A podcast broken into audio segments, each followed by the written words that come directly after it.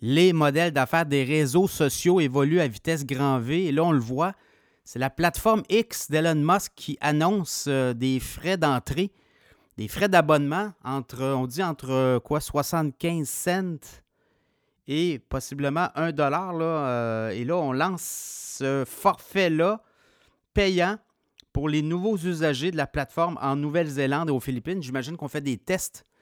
Ce qu'on voit de plus en plus, c'est que les les réseaux sociaux qui étaient gratuits, notamment dans le cas de X où il y a beaucoup de faux comptes et de bots, c'est-à-dire des robots qui euh, viennent soit euh, cliquer sur des liens ou générer de fausses informations.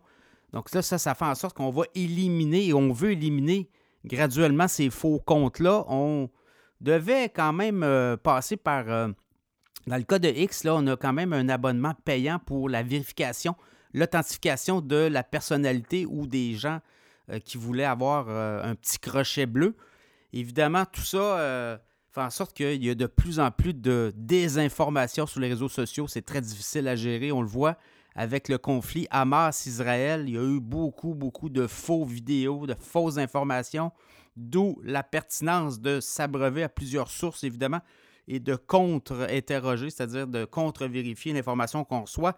Mais dans ce contexte-là, vous le voyez où on s'en va, là, clairement.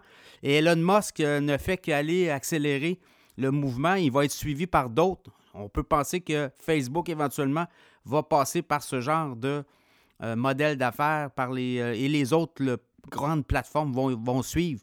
Donc, X qui lance un abonnement payant obligatoire pour les nouveaux abonnés. On va comme. On va comme, aussi, j'ai comme l'impression qu'on va commencer aussi à faire un ménage dans la base et peut-être qu'on pourrait en arriver à un abonnement payant pour tous. Donc, on va faire des tests et on va voir aussi comment tout ça évolue.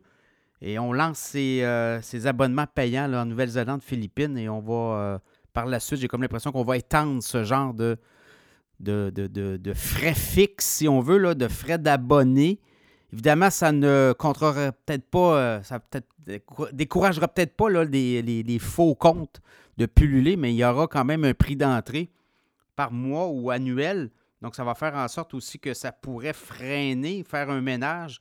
Alors, on le voit là. Donc, on parle quand même d'un franc de 75 sous, 85 sous chaque année pour accéder aux fonctions de base. C'est-à-dire qu'on pourrait euh, avoir un forfait où on peut répondre euh, au, message et euh, ça ferait en sorte que ça, on éviterait la manipulation de la plateforme et l'activité des robots. Ça sera à suivre, mais on le voit clairement, là, la tendance.